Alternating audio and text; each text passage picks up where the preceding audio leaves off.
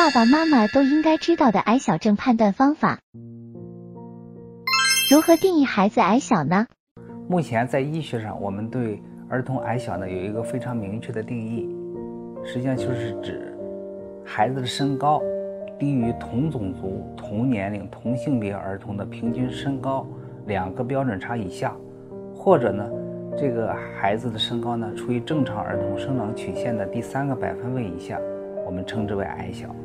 简单的说呢，就是如果孩子呢在班级里排队总是在前一两个位置，也就是说。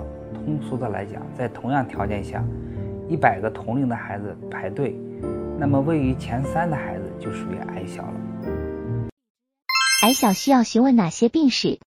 对于一个身材矮小的孩子，我们要想找到他的原因，首先呢，我们要进行详细的病史的询问，这其中要包括出生史是怎么样的，他的发育史如何，以及呢，他的家族史是怎么样的。比如说，我们要问到他的出生体重是多少，他出生时候的身长是不是属于小于胎龄儿，是不是早产或者是低出生体重儿。再有呢，我们要知道出生的时候有没有其他的异常情况。第二个呢，我们要看看他的发育史，也就是在孩子以前的这个生长发育过程当中，特别是早期的婴幼儿时的喂养情况怎么样，喂养的状态是什么，以及呢，他得没得什么疾病。我们要知道这个孩子的身高和矮小是什么时候发生的，以及他每年能够长多少公分，也就是说他的生长速率是多少。此外的话，我们还要问问家族史，主要是问问他的爸爸妈妈身高情况怎么样，有没有这种矮小的情况。另外的话，也要询问一下他有没有同胞的兄弟姐妹，以及他们这些同胞的兄弟姐妹他们的身高以及他们身高的发育情况是如何的。矮小需要做哪些检查？我们要想了解孩子矮小的原因，我们还要做非常详细的检查。这些检查呢，首先要包括我们要做详细的体格检查，我们需要测量孩子的身高和体重，我们要知道他的身体的比例是不是匀称的。另外，我们看看他外观上有没有什么变化，比如孩子的眼距是不是有增宽，鼻梁有没有塌陷，他的乳距的宽度是多少，这个孩子有没有盾状胸等等。因为这些征象呢，会给医生提供诊断的线索。经过医生呢最基本的检查以后，可能还需要做进一步的实验室的检查。我们要做一些特殊的一些检查项目，比如说我们需要给孩子进行骨龄的检测，因为骨龄呢是反映孩子成熟度的一个很重要的指标。此外呢，我们还要做一些血的化验，比如说我们需要做。孩子的血的生化的情况怎么样？我们要看看孩子的肝肾功能是否正常，他的电解质有没有问题。那么有一些孩子矮小的话，我们怀疑他可能他的内分泌有问题的，这样呢，我们就需要做内分泌的检查。比如说，我们需要测定他的甲状腺的功能，我们需要做他的肾上腺素的功能的测定。有些孩子的话，我们还要进行生长激素的激发试验，啊。此外呢，对于少部分的女孩，我们需要做一个染色体的检查，啊，以便于我们除外有没有先天性的卵巢功能的发育不全。这个疾病的话，在矮小的女孩当中，发生的概率大约是两千五到五千分之一，啊，因为呢，这些孩子的话呢，会有一条 X 染色体是缺失的。如果确实是有变异了，我们就需要做相关的染色体检查。实际上还有一部分孩子。如果我们怀疑他是因为遗传代谢导致的矮小，就要做一些相关的遗传代谢疾病的检查。那么有的时候呢，我们需要进行基因的测序分析来帮助啊进行确诊。虽然这个矮小的孩子的话呢，他实验室的检查看起来是非常的复杂，但是呢，它是一个逐渐的一个过程。我们首先要从最基本的检查开始做起，如果找不到原因呢，我们就会逐渐的进行深入，一直到最后的话。搞清楚原因，我们才能进行有针对性的治疗。影响身高的主要因素有哪些呢？实际上，影响身高的主要因素包括遗传因素和外在的环境因素。首先呢，遗传因素是影响身高的主要原因，大约占了百分之七十左右。比如我们常见的体育明星，爸爸妈妈都很高，他们的孩子也很高。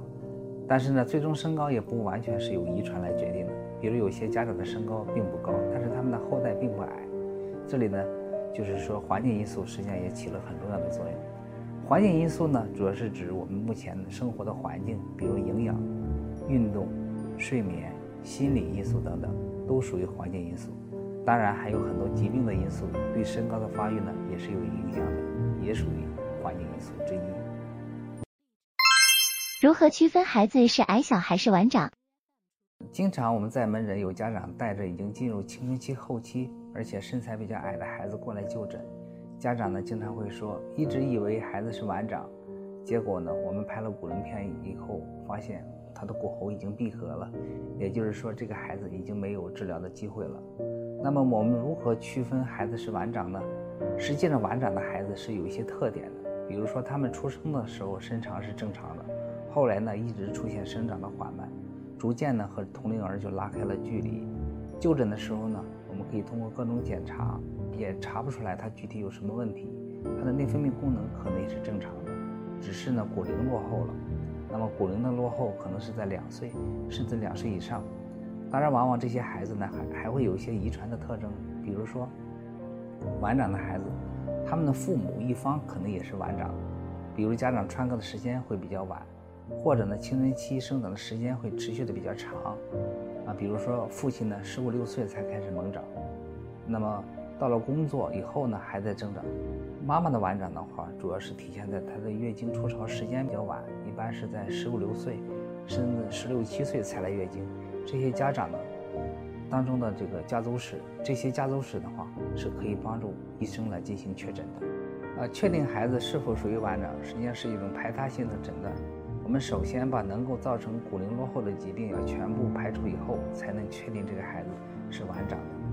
对于晚长的孩子呢，青春期的启动发育时间要晚于同龄儿，同时呢，停止生长的时间也相对滞后。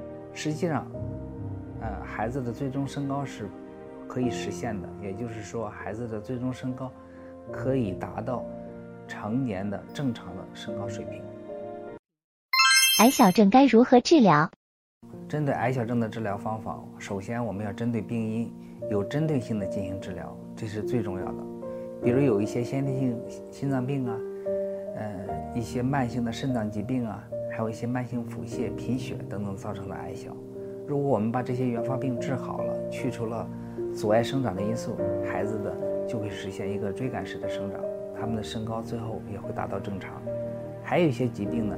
主要是跟生长调控相关的内分泌激素分泌异常导致的，比如说甲状腺功能低下，是因为甲状腺素缺乏所导致的，会出现了生长的受限。只要我们给他补充甲状腺素，这样的孩子的生长缓慢的问题就会得到纠正。还有一类孩子呢，是因为生长激素缺乏导致的矮小，因为生长激素呢是调控身高生长的重要激素，所以说呢，生长激素一旦缺乏，孩子的身高的。生长就会受限。如果我们及时发现了，及时的给孩子补充生长激素的话，这样孩子的身高呢也就能够得到很好的纠正。所有的矮小症都可以进行治疗，是真的吗？实际上，并非所有的矮小症都能治疗。矮小症能否治疗，取决于导致矮小的原因是什么。矮小症引起的原因呢，可以和内分泌异常、遗传性骨骼病。呃以及其他的一个基因变异等因素有关。如果呢是由于内分泌异常引起的矮小，是可以通过临床确诊后进行治疗的。而遗传性骨骼病，比如软骨发育不良的孩子，实际上治疗效果也是不好的。那么另外有一部分因为基因变异引起来的矮小症是不能进行治疗的。目前的话，没有有效的针对基因变异而改善矮小的治疗方案，所以并非所有的矮小症都能够得到治疗。家族性矮小可以治疗吗？家族性矮小实际上也是可以治疗的，因为家族性矮小是我们特发性矮小的一种原因。目前呢，随着我们科学的不断进展，我们对很多的特发性矮小的原因都已经明确了，包括它的发病机制有了更多的认识。所以在临床上，现在有相当一部分家族性矮小的孩子，通过治疗以后效果也很好，可以增加他们的生长速率，能够改善他们最终的身高。我们在临床上也有很多这样的病例。当然了，不是所有的甲状腺癌小都能够进行治疗，只有在经过详细的各种检查和评估之后，在确保安全的前提下，才能开始治疗。家族性矮小的身高干预实际上是一个长期的过程。我们要想获得理想的身高，就必须要坚持治疗，遵从医嘱，定期随诊。